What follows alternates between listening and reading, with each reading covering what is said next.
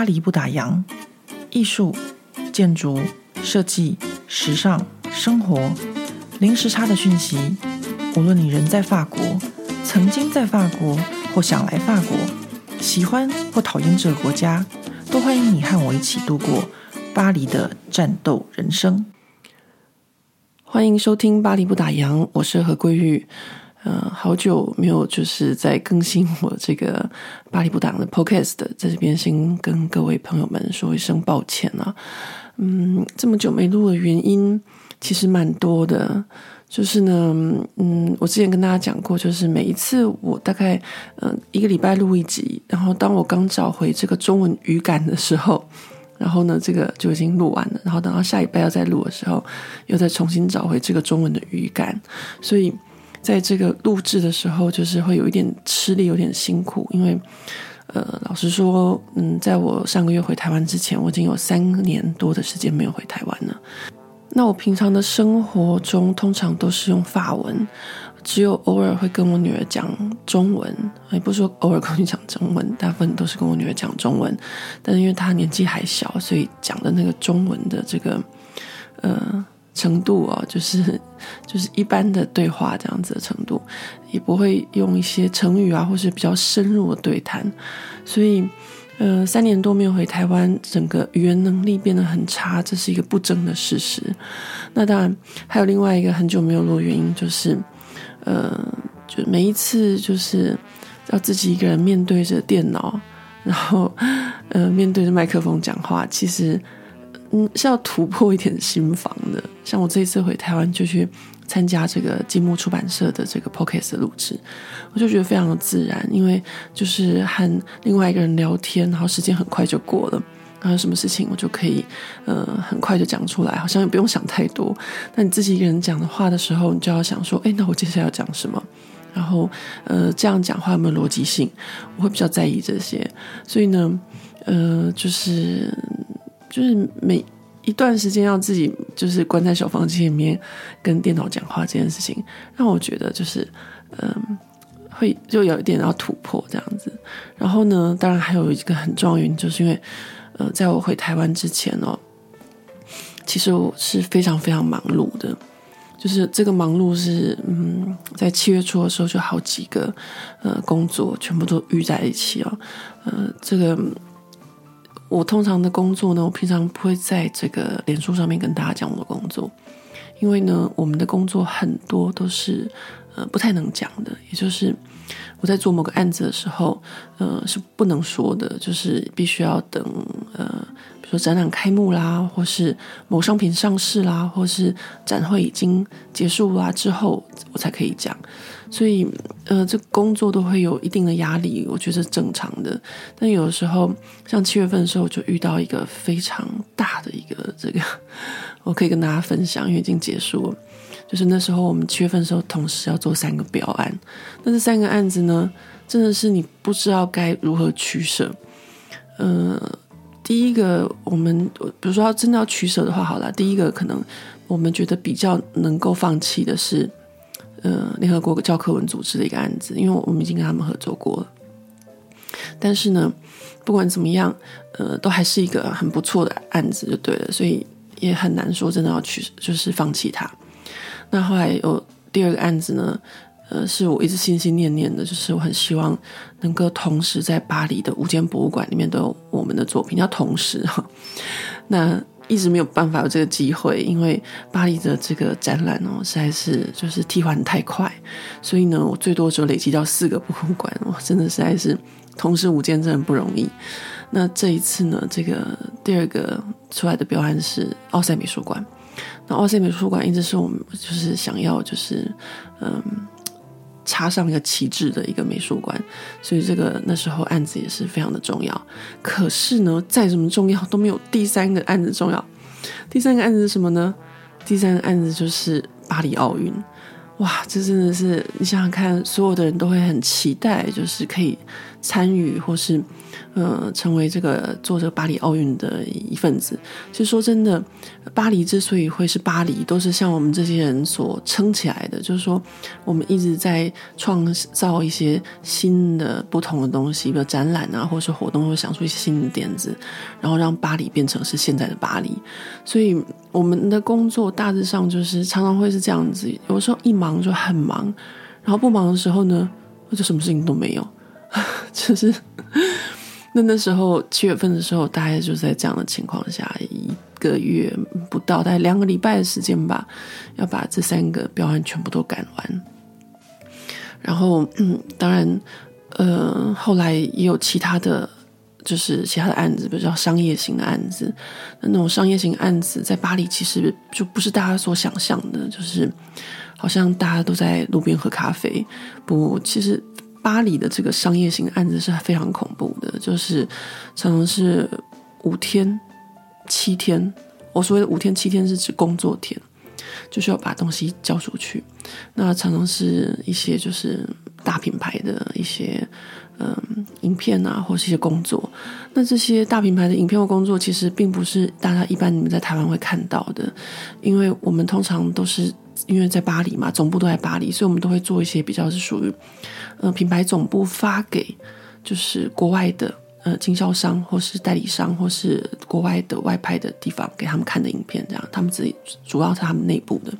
就像我们去参与这个巴黎奥运的案子，也差不多是这样。就是巴黎奥运它分得很细，所以你可能在巴黎的时候，你会是。呃，遇到局部是这样子的，就是呃，给一般的观光客或游客。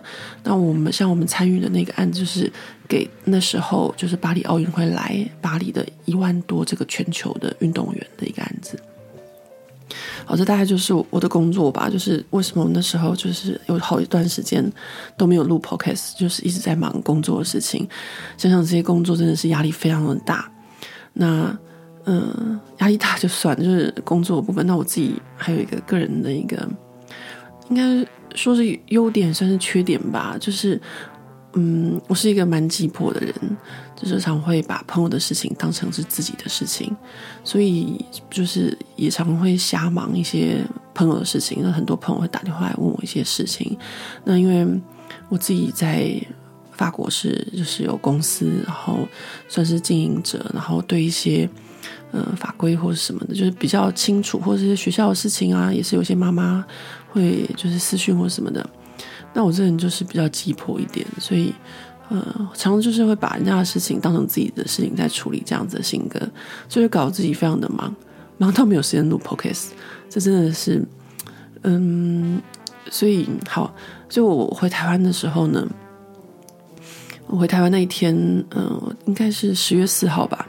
那一天我记得，嗯，台湾的气温是三十四度，然后非常非常的潮湿。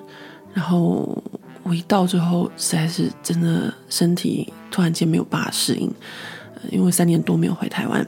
我记得八月份的时候去一趟坎城，我就对坎城的这个潮湿，就是湿度有一点没办法适应，因为我气喘，所以就会觉得没有办法呼吸这样的这种身体上的感觉。就到了台湾，就嗯开冷气，但 开冷气睡了三个小时之后，我就开始全身不舒服，就是喉咙很痛，然后我不知道怎么讲，就是一种很奇怪的感觉。我觉得我全身都要散了，就是我连骨头都好痛，然后我就很紧张，我想说天哪，我会不会有 COVID 呢？因为其实说真的，我已经打过三次的疫苗，我得过两次 COVID。我照理说应该不会有 COVID，但是我还是就是一直搓我的鼻子，因为我也担心会传染给我母亲。那事实上当然就是我没有 COVID 呢，我大概就是嗯，后来去看的医生，医生说我这叫做水土不服，太久没有回台湾。那这个大病一场真的是呃非常非常的久，大概整个在台湾的时间我都是呃一直在咳嗽，而且。前面十天是咳得非常的厉害，就是一整晚上都没办法睡觉，一直在咳，就是嗯过敏，然后气喘，然后导致咳嗽。然后我大概看了两次的医生诊所，然后又看了两次的医院，因为后来我母亲有点紧张，就叫我去医院去，就是照 X 光。因为我已经三年多没有回台湾了，所以我已经被除籍了。然后当然你就没有见报，但是因为真的是我那时候非常的不舒服，然后咳嗽很严重，我根本就不敢出门，我怕吓 吓到人家，所以我都没有去办，就是马上去办这个复籍和健保的事情。那前面两次我去诊所看病，我都是用就是自费。那自费的话，嗯，自费我就是付六百块钱呃的诊疗费，然后去拿药，拿药一天八十块钱。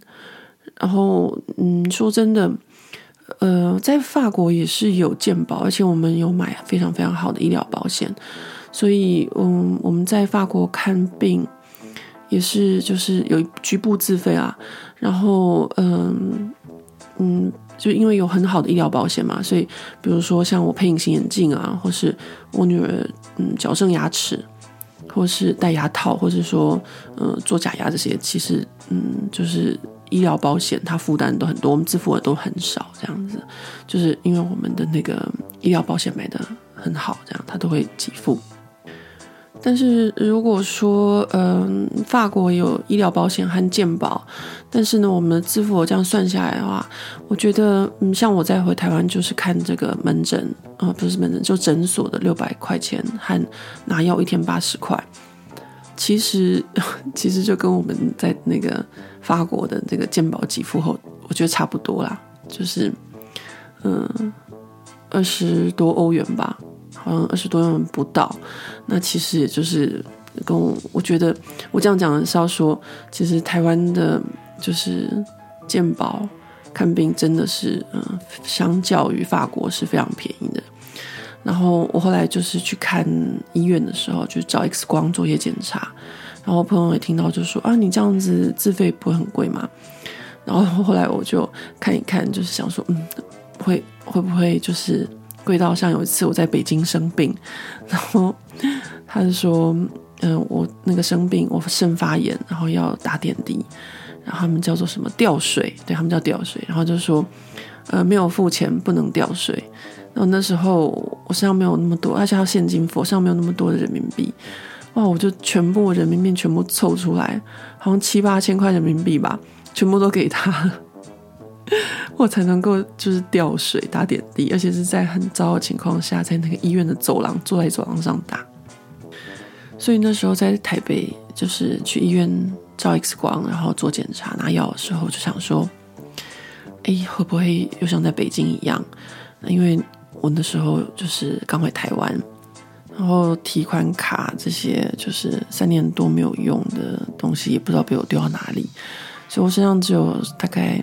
就是一两万块钱的新台币，所以我就有点紧张。就我去结账的时候，嗯，就是包含拿药，然后诊疗，还有照 X 光。嗯，大家都知道嘛，在台湾真的是就是很有效率，照 X 光，然后马上就去，马上就照，马上就有结果。然后我付我大概好像一千五，一千五左右吧，我不太记得确切的数字。然后我就忍不住再把它换算成欧元。当然，嗯、呃，在欧洲，因为我刚刚跟大家讲过嘛，在法国，就是因为我没有健保和呃医疗保险，所以其实自付额都不是很多。但是，但是，呃，你如果要去看医生，然后拿到处方签，再去约照 X 光，这整个一套跑完，大概要两个礼拜的时间。所以这样看下来呢，就是台湾的这整个医院啊，不管是服务或是收费，真的都是非常非常的亲民的。我真的觉得，这真的不怪很多人会说，呃，就是在国外看病很不方便啊，或是像在美国很贵啊，或什么的。因为在台湾这个真的是非常非常的方便。但是呢，我觉得这个方便呢，也让我们的医院真的是人满为患。那比如说，我就一直在觉得说，呃，我自己需不需要去医院这件事情。老实说，如果像我这样的情况啊，在法国是不会跑医院的。他们就会觉得说，啊，你就是气喘啊，你就是过敏，就是要休息，休息就会好了，你不用一直去看医生。比如说，像我现在，我想大家都听得出来。就是我的声音有一点就是有点奇怪，嗯，就是因为我好不容易在台湾，我的病快要养好了，然后回来法国，好不容易快要就是开始不再咳嗽的时候，然后我又不小心被我另外一半传染了现在法国最流行的流感。那我这个流感呢，还蛮严重的。从呃，我今天录音时间是礼拜六，我从礼拜二早上睡醒非常不舒服之后，然后嗯，我就躺了礼拜三、礼拜四、礼拜五躺了三天，然后嗯，有吃药，就是吃法国神药多利潘，就是止痛药、退烧药这样子。那我没有发烧，但是就是吃一个止痛药，用喉咙痛。然后呢，呃，也没有看医生，主要原因是因为，呃，我的医生上个礼拜三四五他都不在啊，应该是礼拜四刚好我们是地铁罢工，然后礼拜五又放假，所以呢，我就约到下个礼拜一，也是后天。那基本上呢，我休息了三四天，到今天，呃，就是剩下一点点这样烧下，基本上都已经快好了。那因为呢，这个感冒的病毒。也是跟 COVID 差不多，主要都是要靠自己的身体，所以他们就会觉得说，像这种病呢，我们就是自己在家里面休息，然后呢多喝水，补充维他命 C，就这样子，就不太会去跑医院。那在台湾可能就不是这样子，就我母亲老人家就会担心说，啊，你是要去照一下 X 光，看你的肺部有没有什么问题啊，或什么的。那当然就是。嗯，照一下让老人家安心是这样子，没错。但是呢，我自己就会觉得，呃，是不是有点就是消耗医疗资源或什么的？哦，我好险，我可能是用那个自费，我罪恶感可以少一点点这样。但是还是还是有啦，就是为什么台湾的医院会有那么多的人？我觉得这件事情大家还可以稍微好好想一下，就是因为真的太方便了，方便到大家都常常去。我觉得好像有一些，嗯、呃，这样讲可能会有点不敬，但是我真的觉得有一些退休的老人家，就是，嗯，可能就是去医院走一走会觉得比较心安。嗯、我觉得，嗯，好吧，就是把医院当后花园在走的概念吧。那回来法国之后呢，呃，因为在台湾的这个三个多礼拜啊，身体都不是很好，所以，呃，也让我就是。嗯，怎么说呢？是痛定思痛吗？嗯，主要还是因为我的医生跟我讲了一句说，他说你在巴黎都是靠肾上腺素在生活。那这件这句话呢，呃，让我就是觉得，嗯，我需要提醒自己，就是这样子让我的身体变得很不好，包含说，呃，我无时间这件事情。呃，我五十肩这件事情呢，我本来不知道我这叫五十肩，我只就是称呼我的手臂举不起来，就是我有一个病，这个病叫做手臂举不起来。那呃，我认为是因为我三月份就是有一天熬夜工作，然后隔天礼拜天早上，我又不想要放弃难得礼拜天出太阳，然后出去骑脚踏车的机会，所以我就很惊了，就是。逼着自己骑了三个多小时的脚踏车，然后一直到回到巴黎的时候，不小心就是轮胎卡到那个像是轨道一样的东西里面，然后就摔倒了，然后压到我的左手臂。然后三月的时候摔车，然后六月份的时候我的手就开始有举不起来的情况。那刚开始只是有点举不起来，到后来就越来越严重，然后到最后就是晚上还会抽痛，然后没有办法反手扣内衣。那我当然也是有去看医生，然后做了检查，照 X 光啊，然后还有做就是，那叫什么啊？天哪，我的中文又想不起来了啊！各位，我现在就是一刀未剪，大家就可以想象到时候我的中文程度有多差。现在回来法国不过两个礼拜，没有人跟我讲中文。嗯，一个叫 X 光，另外一个法文叫做 Echographie，但是我就想不起来它中文叫什么。反正就是一种要医生要要给你涂上一种凝胶，然后用一个东西在身上撸的那个，突然间想不起来叫什么名字。OK，好，我相信大家一定都知道。反正我做了很多检查，然后又回去看我的医生，然后呢，医生看完以后呢，就介绍我一个西班牙的物理治疗师，就在我们家附近。他就说这个西班牙物理治疗师很不错，而且他有一个电疗的仪器，然后可以治疗我的这个手臂不举的症状。于是呢，我就开始就是每个礼拜要跑两次，就是去物理治疗师那边。那物理治疗师呢，他就是嗯，帮我电疗啦，帮我调整一下这样子。大概两三次之后，他就跟我说：“他说何小姐，你这个症状哦，你要治疗好要很久的时间。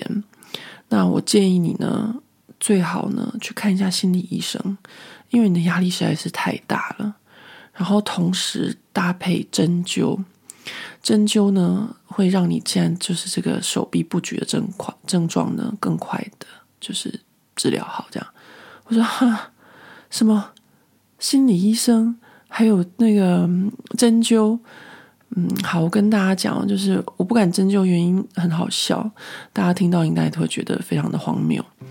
就是呢，因为我很高，所以我很怕那个针灸师傅啊，就是他们平常针都是一般的尺寸，然后针到我这么大一个人的时候，可能那个穴位就会针不准，所以，所以，所以我一直很不敢去针灸。就这个原因，没有别的。那他跟我说要去看心理医生，我也觉得，我觉得我自己没有任何的问题啊。因为其实我觉得，呃，我没有就是忧郁啊，我也没有什么，我可能就是压力大，那是正常的。谁的压力不大？我女儿就是求学，她的压力也很大。每个人都有自己的压力。那我可能需要就是放假，所以我就今年的暑假的时候就安排了三个礼拜的假期。那果然就是三个礼拜假期之后，我的手就好一点点了，好一点点就是本来大概只可以举到嗯六十度，然后就可以举到七十度，这样就好一点点。但是呢，三个礼拜的假期就是整个三个礼拜假期是让我的手好一点点。但是当我回到巴黎的那一天晚上，我的手又开始痛了，就是又回到原本很不好的状况。所以手这个不举的事情真的是呃跟心理有很大的一个关联呢、那我在脸书上跟大家分享过，然后在呃台湾的这个读者见面会，所以跟大家分享过，就是我要回台湾的前一个礼拜，然后一个牙医朋友就跟我说：“哎，你这是五十间呢，我介绍你一个朋友，他是一个气功师傅，你去找他，他就可以帮你弄好了。”啊，有这么厉害吗？那我就想想，反正。不去试试看怎么知道呢？而且我这个朋友他非常热心的，就是帮我推荐，然后帮我联络他朋友。然后我想说，好吧，去试看吧。反正说真的，呃，像我在巴黎哦，一个礼拜要去两三次，就是去物理治疗，其实蛮麻烦的，因为要预约，然后专程跑一趟，然后千万还不能忘记，然后很准时，要提早五分钟到，很多这样。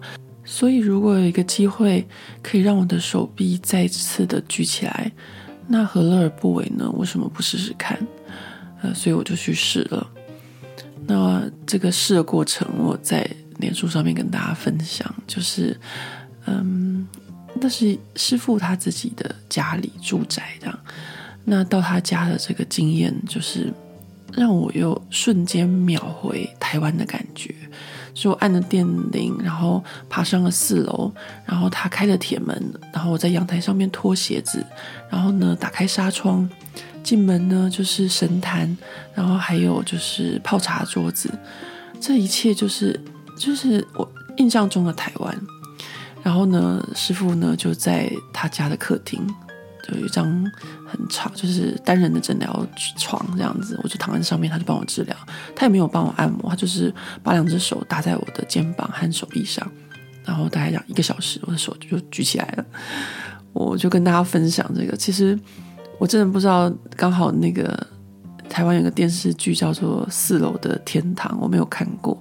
后来很多网友就跟我说：“哎，你这个根本就是四楼的天堂。”那我想，真的也是一个很有趣的一个巧合吧。那我的手臂就这样子治疗好了。后来呢，就有很多朋友私讯来问我这个气功师傅的这个联络方式。那我也特别打了玉航电话，问这个气功师傅可不可以把他的联络方式给就是各位读者们这样子。那他也 OK 答应了，所以很多朋友私讯来问我，我就把他电话跟大家讲。那我自己试的是还蛮有效的。然后后来也有一个就是读者，他就跟我说，他先生也有去世，然后也是五十间，然后跟我一样，一次就好了差不多百分之九十，也是觉得非常的不可思议。我真的觉得很不可思议啊，因为我是一个非常相信科学的人。那那时候在呃气功治疗的时候，那师傅就在跟我讲这个穴位的道理哦，这样这样讲，其实我都听不懂。我就说，你这样跟我讲，你好像是阳过是吗？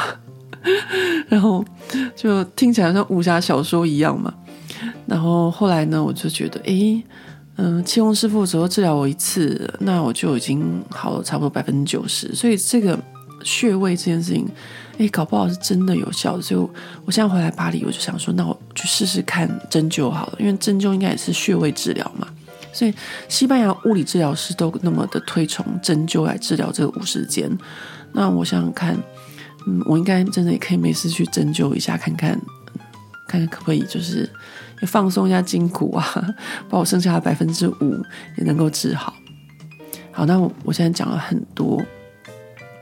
都是嗯、跟嗯自己有关的事情，对，因为太久没跟大家交代了，那在 Podcast 里面跟大家交代，会是一件就是比较比较快速、比较简单的事啊。好，那我回来法国之后呢，就决定啊，就是要减少自己的一些琐事，比如说像我真的很鸡婆的事情，我真的就是鸡婆到嗯，不管朋友什么事情啊，我还就是。像一个跨国里长一样帮大家就是牵线啊，然后解决问题啊或什么的，但是有时候会真的是太把别人的事情当成自己的事情，就变成是自己的压力。所以我决定要减少这些琐事。然后呢，我还决定呢，就是要多留一点时间给自己。其实我觉得我已经留很多时间给自己了，因为我就是一个嗯，不太会去，法文叫 prendre la tête，就是。嗯，中文应该叫做不太会去烦恼一些嗯无聊的琐事情吧，比如说黑粉啊或什么，都不太会去在意那些事情。我会比较在意就是我有兴趣的事情，所以我其实觉得我已经留蛮多时间给我自己，但是我现在要留更多的时间给我自己，就是给我自己的身体。也就是说呢。嗯，可能因为疫情的关系哦，这三年来其实真的是一个很猛力的在运动，就是希望维持自己身体的抵抗力。可是呢，嗯，这么猛力的在运动，有没有适度的休息？我觉得我可能没有适度的休息。那我留一点时间给自己，包含说，像我之前就会在录 podcast 的时候敷脸，不，我觉得我应该要专心的敷脸。然后呢，我应该要像在台湾的时候一样，定期的去按摩。因为说真的，在巴黎按摩也没有比在台湾贵到哪里去啊。我只是一直觉得说，我在巴黎的就是抽不出时间来。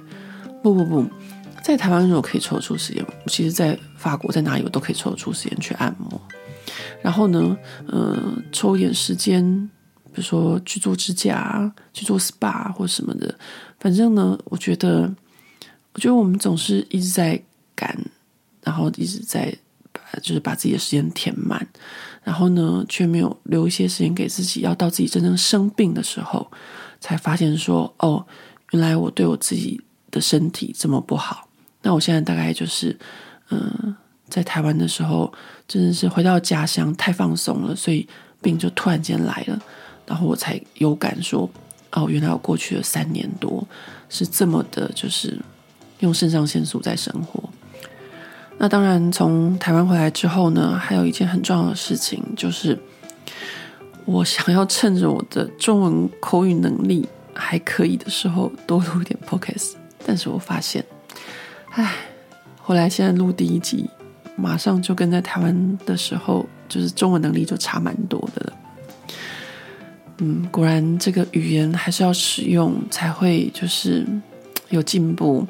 像我从台湾回来的前两个礼拜，我女儿就明显的发现我的中就是我的发文能力不好，就是有些词汇就突然间哎要想一下这样。然后我女儿还会嘲笑我说：“哈，你发文变差了。”这样，哦，拜托，他中文也没有好哪一句，好不好？好吧，今天这一集既然叫做巴黎女王风，我觉得我还是要跟大家讲一下，就是我们巴黎女王风的事情。好，我想大家已经知道，就是我今年是第四年当我女儿的这个班上的家长代表了。那我今年也正式成为家长会的委员了。去年是见习生嘛，那今年就是正式的委员。我不知道有没有跟大家讲，就是我现在已经不只是这个正式的家长会的委员，而且呢，我还是在这个家长会委员的呃投票七人名单之中。什么叫做投票七人名单呢？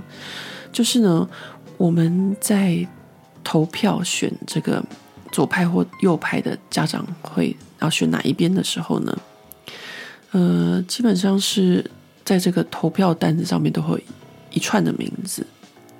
那我以前六年级，我女儿六年级的时候，刚开始当家长委员的时候，我就会请我们班上的家长，就是投票给我们这个右派的这个呃家长会啊。那嗯，班上的家长们就说：“哎，那但是名单上没有你的名字。”没错，因为呃，我们就是先用投票，然后用票数去。选定有多少的委员可以进入这个跟学校开会的这个名单中。比如说，呃，如果我们右派拿到了呃百分之七十的票数，那我们可能会有多少个席位？那我们如果左派拿到多少个票数，就会有多少的席位？那我今年呢，就出现在这个投票名单上。这大概也算是我当初当这个家长代表的时候的一个小小的心愿吧。我那时候就有想说，啊，我希望我自己有一天也可以进入这个呃委员会的核心去跟学校开会。那我现在呢就已经出现在这个名单里面了。那嗯，我觉得大概这种感觉就是，呃，人生的一个解锁吧。我做到了一件自己的目标，好吧。既然做到目标，那我最近呢就出现了这种老神在在的老鸟状态。什么叫老神在在老鸟状态呢？我们跟大家讲过，就是我们每年都要去折宣传单的事情。我第一年就登记了。礼拜六的十一点，我想说，谁要那么早起床去学校？我要先起床喝咖啡，吃个早餐，看看报纸，然后再出门去折这个宣传单。结果到的时候，人家都已经折完了，我就有种失落感。所以呢，隔年开始都报，就是第一个时段，就是早上八点就去折宣传单，然后呢，听一下就是八卦，然后听人家说一些学校的讯息，这样。那今年呢？第四年了，我真的是老鸟了。我决定我不用再去，就是礼拜六的早上八点去折宣传单。各位朋友，学校不在我们家附近，礼拜六早上八点要到学校，意味着我早上六点钟要起床，然后呢洗我的澡，吃我的早餐，七点钟要出门呢。礼拜六诶，好，你看我突然间讲那么大声，就知道我多开心。今年就是老鸟不去了，反正有些新加入的新血嘛，让他们去就好了。嗯。呃再来呢，就是今年又有职业论坛了。去年在做这个职业论坛的时候呢，嗯，我跟大家分享过，就是我的最后一刻的及时救火，和就是我这个个人的性格，就是我一旦决定要做某件事情，要把它做好，这个性格就在我们这个团体里面呢就被看到了，然后就被看到这个妈妈呢。她也是一个这样子性格的人，而且呢，她也是跟我一样，从六年级就开始，呃，一直在当这个家长代表的一个妈妈。然后今年呢，她就非常勇敢的跳出来说，呃，如果会长答应的话呢，就让她来负责这个职业论坛的部分，因为她真的跟我一样，我们两个人去年真的是看着这个职业论坛乱七八糟，然后就是。呃，法文叫做 mal Organize”，就是，呃，就是安排的很混乱这样子。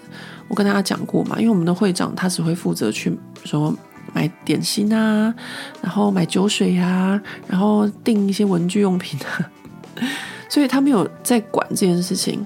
那另外的妈妈呢，她那时候就还跟我，就是我们两个就常常私底下就是觉得，哎，比如说怎么会那么瞎？那个负责那个呃新科技的那个妈妈，负责新科技竟然连谷歌表单都不会填，是怎么回事？这样，但我们私底下有抱怨一下这样。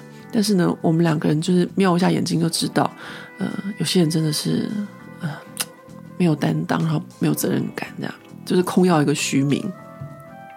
那今年呢，这个妈妈呢，她就跳出来说：“好，我来负责这个呃职业论坛。”然后呢，她就非常的风生水起的，就是在我们的委员会之外又拉另外一个群组。所以各位，我本来以为哦，就是在法国当妈妈可以，就是不会像在台湾一样，就是有那么多个妈妈群组。但我错了。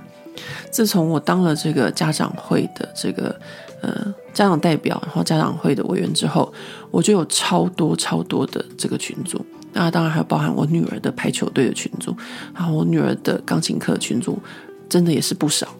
那我们现在呢，就多了一个这个职业论坛的群组。那好险，今年有另外一个妈妈，真的是弄得非常非常的好。就是相较于去年呢，总算又恢复了我们女王风的高度了。什么是女王风的高度呢？那就是做事非常的有效率，而且有条不紊，然后呃，非常的怎么讲呢？呃，组织安排的非常的好。那这个妈妈呢，她就快速建了一个 WhatsApp 的群组，然后就是专门就是有参与这个呃职业论坛的妈妈们啊，都在这边讨论这件事情，而不是在委员会，因为委员会里面还会讨论其他的事情。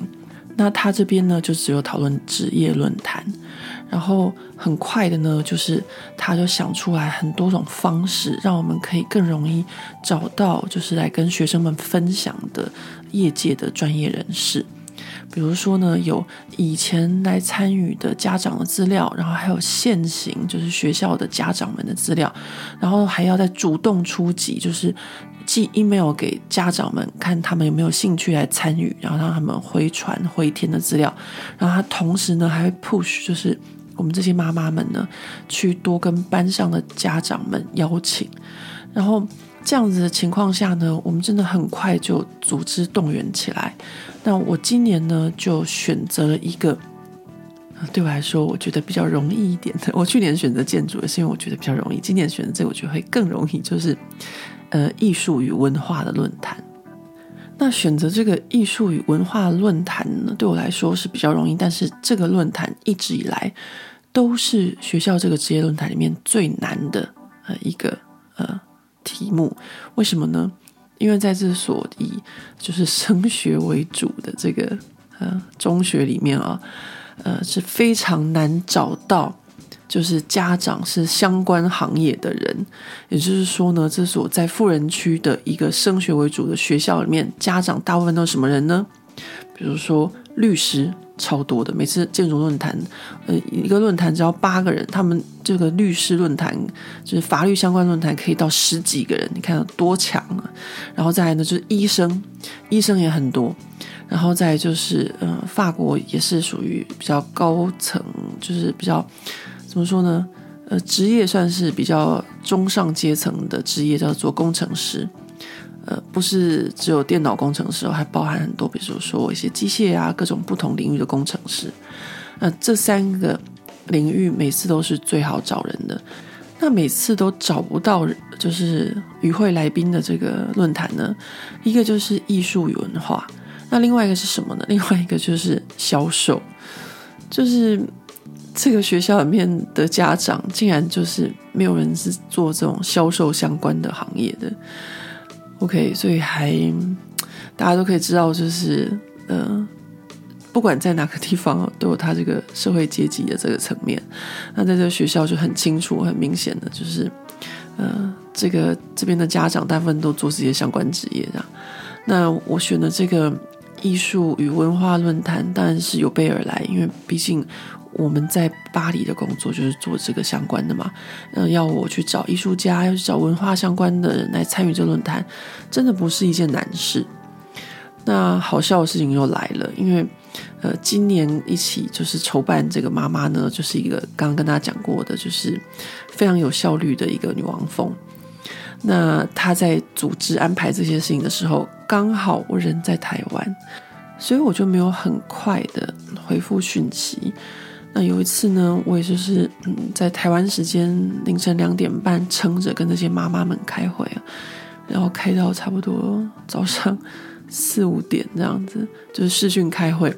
那后来我真的受不了，我就跟这个妈妈，我跟她说，我说，哎，我现在人在台湾，然后等我就是月底回巴黎之后，我会再就是把我的进度赶上这样子。那这个妈妈，因为她看过我去年的效率，所以她就非常的放心。她跟我说：“好，你不用担心，我认识你，我知道你，所以，呃，你放心。”那后来我回来之后呢，呃，刚好我另外那个跟我一起合作的妈妈，就不像去年那个妈妈，去年妈妈不是放我鸟吗？今年这个妈妈呢，她每年都负责艺术与文化论坛。那他每年呢都邀请不到人，因为他也不是做相关领域的，但是他还是每年都负责这个论坛。那我觉得很好笑。那我回来之后呢，那刚好遇到法国就是放假的时候，那就一段时间呢，他们就有点担心哦，就是呃负责这个。呃，妈妈呢，她就传讯息给我们两位，说：“哎，你们这个论坛都没有动作啊，那怎么怎么办啊？要不要帮忙啊？什么的这样？因为她真的是很负责任。她去年跟我，我们俩是最急迫、最最积极的。后来我就回复她，我说我已经回来巴黎了，你不用担心。那我在巴黎，我本来就是从事这个艺术文化相关领域的工作，那我是可以很快找到人。我说，就算找不到人。”那我下去讲也可以吧？我有法国正宗的 DNS-EP 的文凭哎，好跟大家讲什么叫做 DNS-EP 的文凭？这个文凭就是法国的艺术类相关最高的文凭了，叫做法国国家级造型艺术文凭。而且我后来又在这个巴黎的高等装饰艺术学院的实验室做研究。那基本上呢，所有想要就是从事呃，艺术相关的这些法国的年轻学子们，他们最想要进的学校不外乎就是这三所，就是一所就是我念当初念书研做研究的这所，或者是巴黎的 Beaux-Arts，就是艺术学院，或者是工业设计学院，大致上就是这三所。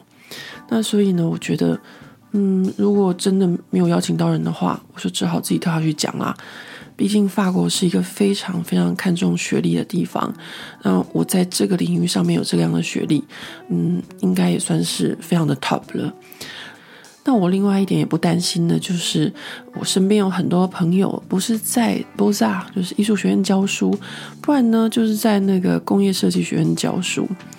呃，就是不是艺术家就是设计师，呃，不然的话也有一些文化部的人啊，或是一些电影人啊、剧场界的人，或是一些作家什么的。对我来说，要找到八个真的不难。不过呢，嗯，有一个前提，就是说我不可能只靠我单一人脉去找了我所有的朋友来，那毕竟还是我女儿的学校，所以呢，我们会以家长为主，就是先邀请家长们。那这就有点困难了吧，各位。我刚刚就讲了，就是我们学校里面从事相关呃艺术与文化的家长们真的不多啊啊。不过呢，艺术和文化领域其实涉及的非常的广。嗯，在这个富人区里面，当然也是有人在这个领域里面的，但是是这个领域里面赚钱的 赚钱的工作，比如说。像是在电影发行商里面工作的电影发行商、制片商，这都是比较赚钱的工作。那比如说律师，专门就是处理这种，嗯呃，呃，怎么讲，影片啊，或是呃著作权之类的律师。因为我说过，当我在就是安排这样子一个座谈的时候，我会希望给学生们看到不同的面相。就是说，你不是呃想要或者喜欢艺术文化领域，你就一定得要当艺术家，或者一定得要当文化人。你也可以去当这个领域里面的律师啊，对吧？所以呢，有这样子的呃家长，就是他专门是在这个领域的律师，这样也很不错。然后呢，还有就是庞毕度艺术中心的某个主管。啊，当然就是很厉害的，才会在这个富人区啊当家长。那最后呢，我们就是哎，发文叫做嗯，les doigts dans le nez，就是手指头在鼻孔里，意思就是轻轻松松的就把这个文化与艺术的这个论坛搞定了。各位有在收听《巴黎女王风》的朋友们，不知道听了这么多年下来，好有没有很多年，大概两三年吧？不知道大家有没有觉得我有了很大的成长呢？我自己是觉得有的啊，因为呢，我最近常常就是跟我朋友讲，因为最近又开放旅游了，然后我也回台湾，然后有台湾朋友来，然后在遇到好久不见的朋友的时候，我就跟他们说。我现在已经不是三年前你们认识的我了，我现在跟以前很不一样了，因为就是当这个巴黎女王疯的这三年，让我自己学习到很多，然后呢也蜕变了很多。首先呢，我现在对自己很有自信，以前我会觉得哦，我法文说不好，或是我发文不标准，或是什么什么什么。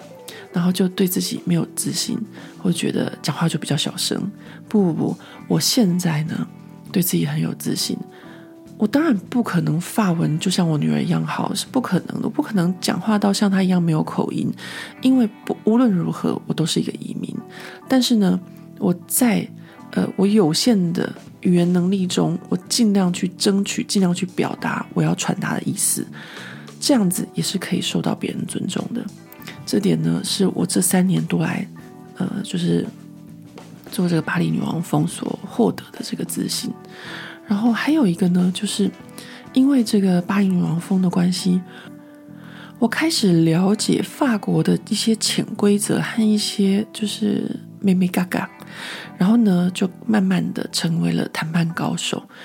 这个谈判高手呢，我想大家不知道有没有发现，比如说我们巴黎不打烊啊，或者是巴黎好好吃，我们在做一些预购的活动。为什么这些品牌他们愿意让我来预购？其实这些都是我去谈的哦。那可以把这些品牌谈下来，让他们让就是台湾的读者们可以参加预购。或是像法国的巧克力师傅啊，或是像卡里这些的很热门的商品，其实当巴黎布朗开始预购之后呢，就一直有非常多的台湾人去接洽。那为什么这些法国人他们都会就是很死忠的愿意跟我合作，而不跟其他人合作呢？那这些呢，都是。我这三年多来，在这个巴黎女王峰，在这个家长会里面学到的很多的一些细节和一些法国人相处的方式，这三年多来啊，就是呃，女王峰让我一个很大的蜕变，就是随时随地我都可以直球对决。这件事情呢，它是非常重要的，因为在这个法国职场上哦，我们没有经验，我们没有在这边长大。像我女儿，她在这边长大，她就练就了，就是什么事情都要随时随地马上反应，然后直球对决。那在这个女王疯的这个训练里面了，那我也就学到了这些，就让我这三年后就变得非常的不同。那当了三年多的女王蜂，我真的就是从一只小蜜蜂，现在已经变成一个对自己有信心的一个女王蜂了。那最近刚好有一个台湾的出版社，他们呢就希望我推荐一本书，就把这本书的电子版寄给我看。那这本书呢，他在讲纽约曼哈顿上流教养的这个一本书籍哦。那到时候我会再把书名，呃，和呃这个书的内容再做成另外一集 podcast 跟大家分享，因为我觉得非常有趣。呃，我觉得有趣的原因是因为三年多之后再看这本书，我真的觉得没有什么，就跟我在巴黎经历的差不多是一样的。呃，这个是，呃，应该说这样子的教育哦，不管是在哪里都是一样，在台湾也是一样，很多的台湾家长。非常的积极，就是在栽培自己的孩子。那这样的情况呢，呃，现在非常流行，就说，呃，这叫做所谓的阶级复制。阶级复制，我觉得，嗯，没有什么不好，我大方的接受，因为我们有小孩，我们自然就会希望我们的孩子可以过得比我们好，或者是至少跟我们一样好。所以，这个阶级复制是完全正常。如果有人觉得你在做的任何事情是阶级复制，让你觉得是一个批评的话，我觉得不用这么想，就接受吧。谁身为父母不会希望自己的孩子会过得好呢？像我前几天在脸书专业上面跟大家分享这个法国国三生实习的这个例子啊、呃，法国的国三生他们规定，每一个国三生都必须要去业界实习一个星期，也就是五天。那这些孩子什么都不会，那要去干嘛？老师说叫他们去观察，观察呃业界他们有兴趣的工作是什么样子的。然后呢，要写一个这个观察报告，而且还会计分，然后列入这个学期的成绩里。那这么久以来，其实我都有看过很多的，就是亲朋好友他们的孩子就会互相啊，就说：“哎，我的小孩可不可以去你的医院实习啊？那我的孩子可不可以去你的公司啊，或是去你的什么部会哪边实习？这样子一个礼拜啊？然后其实这完全都是靠父母的人脉关系。”那这个实习的工作，它到底重不重要？嗯，有很多人呢，真的找不到工作，那他们可能就会去，比如说街头巷尾的药局，通常药局都是最大方接受实习生的地方。那有的就会去超级市场，呃，就是去这些比较容易接受国三实习生实习的这些地方去实习。那你说这个实习工作重不重要？其实它非常的重要，它非常的现实，因为你的实习工作就会在你的履历上面。那法国是一个非常非常看履历的一个国家，你的实习单位，然后都会影响到你之后你的升学，然后还有你之后找工作，这全部都是牵一把动全身。那这种事情呢，嗯，就是阶级复制。就是你必须要在某些阶层上面，你才会知道这个个中的道理。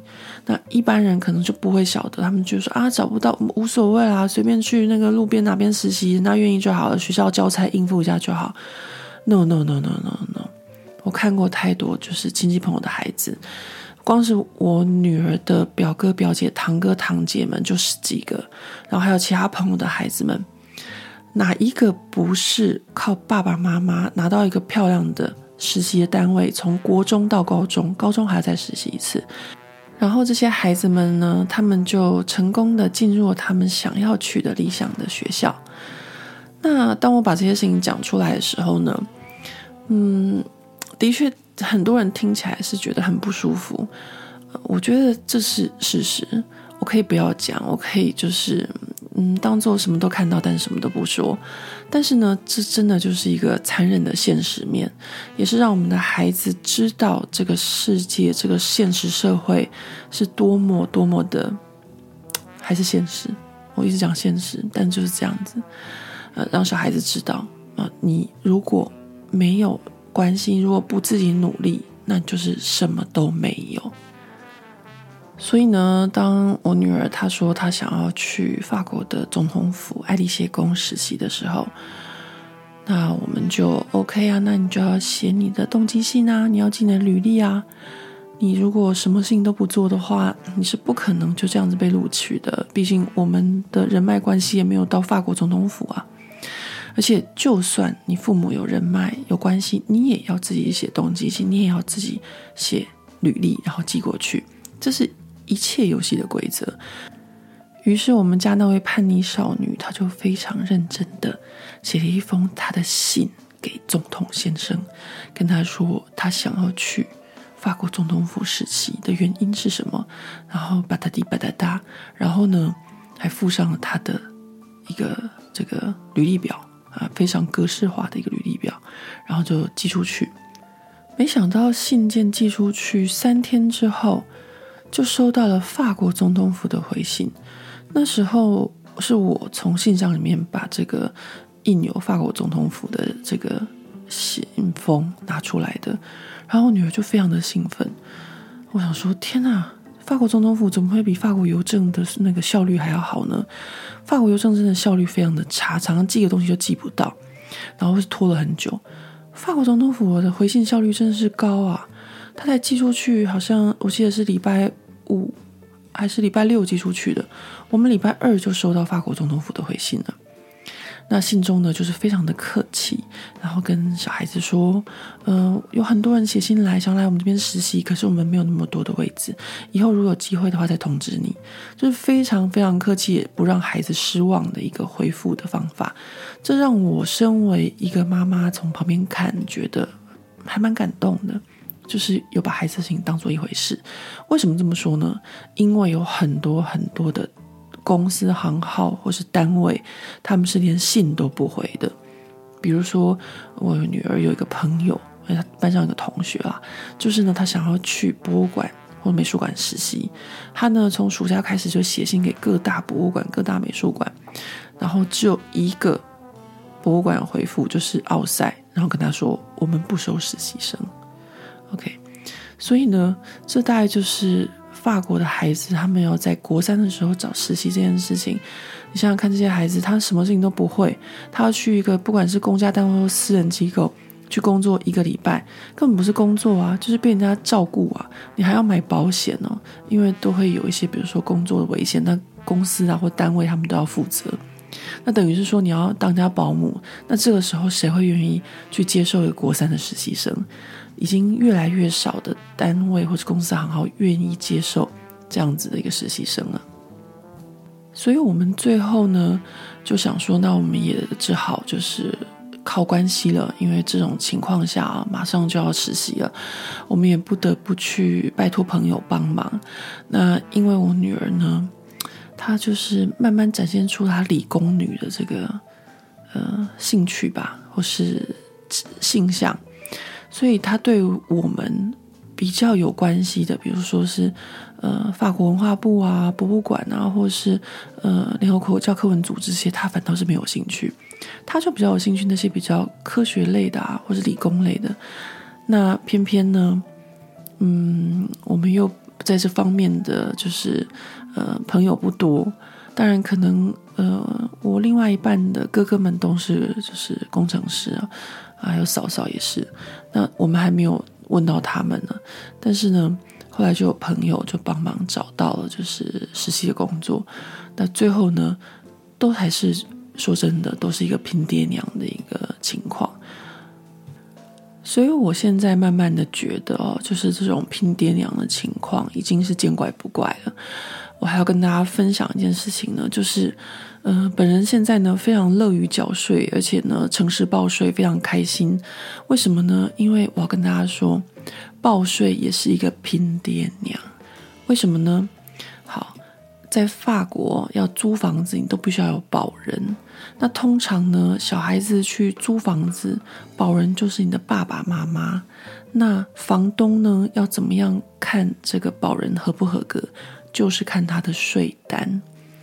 那这件事情我很久很久以前就已经领悟了，就已经觉悟了，就是一定要呃税呢要交好交满这样子，就是为了自己的孩子。为什么呢？因为很久很久以前，大概十多年前吧，我一个朋友的孩子在巴黎要租房子，他孩子长大了嘛，就想要搬离家，自己出去外面租房子。那他租到一个房子呢？呃，那个房东哦，不是房东，还是中介啊？中介就说要请你把你的动机性履历表、父母的税单、保人怎么怎么全部交过来。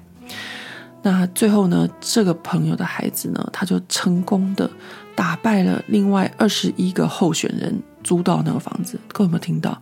这个朋友的孩子，他其实只是租了一个巴黎公寓顶楼的用人房，哎，然后呢，就有二十几个人要抢着去租这个房子。然后他因为父母呃都是呃高收入，然后呢呃高学历，而且呢都在知名的企业上班，所以呢轻松的打败另外二十个候选人，总共有二十一个候选人哦，然后租到这个房子。所以从那个时候开始，我就知道，为了我女儿的未来，我一定要好好诚实的纳税，而且呢要努力赚钱。让自己的这个税单看起来比较好看，才可以打得赢其他人。哦，这个真的是好吧？再重复一次，非常的现实。可是没有办法，这就是现在巴黎的情况。好吧，我今天在这样子的嗓音的状况下，也录制了整整一个小时的内容了。呃，谢谢大家，就是听我在这边不拉不拉讲了很多关于自己生病，还有关于自己顿悟的一些人生的小故事啊。然后，嗯，之后我现在其实一直在想一件事情哦，就是我女儿已经国三了，然后她感觉上她不太需要我了。然后这个女王蜂群组里面的一个嗯。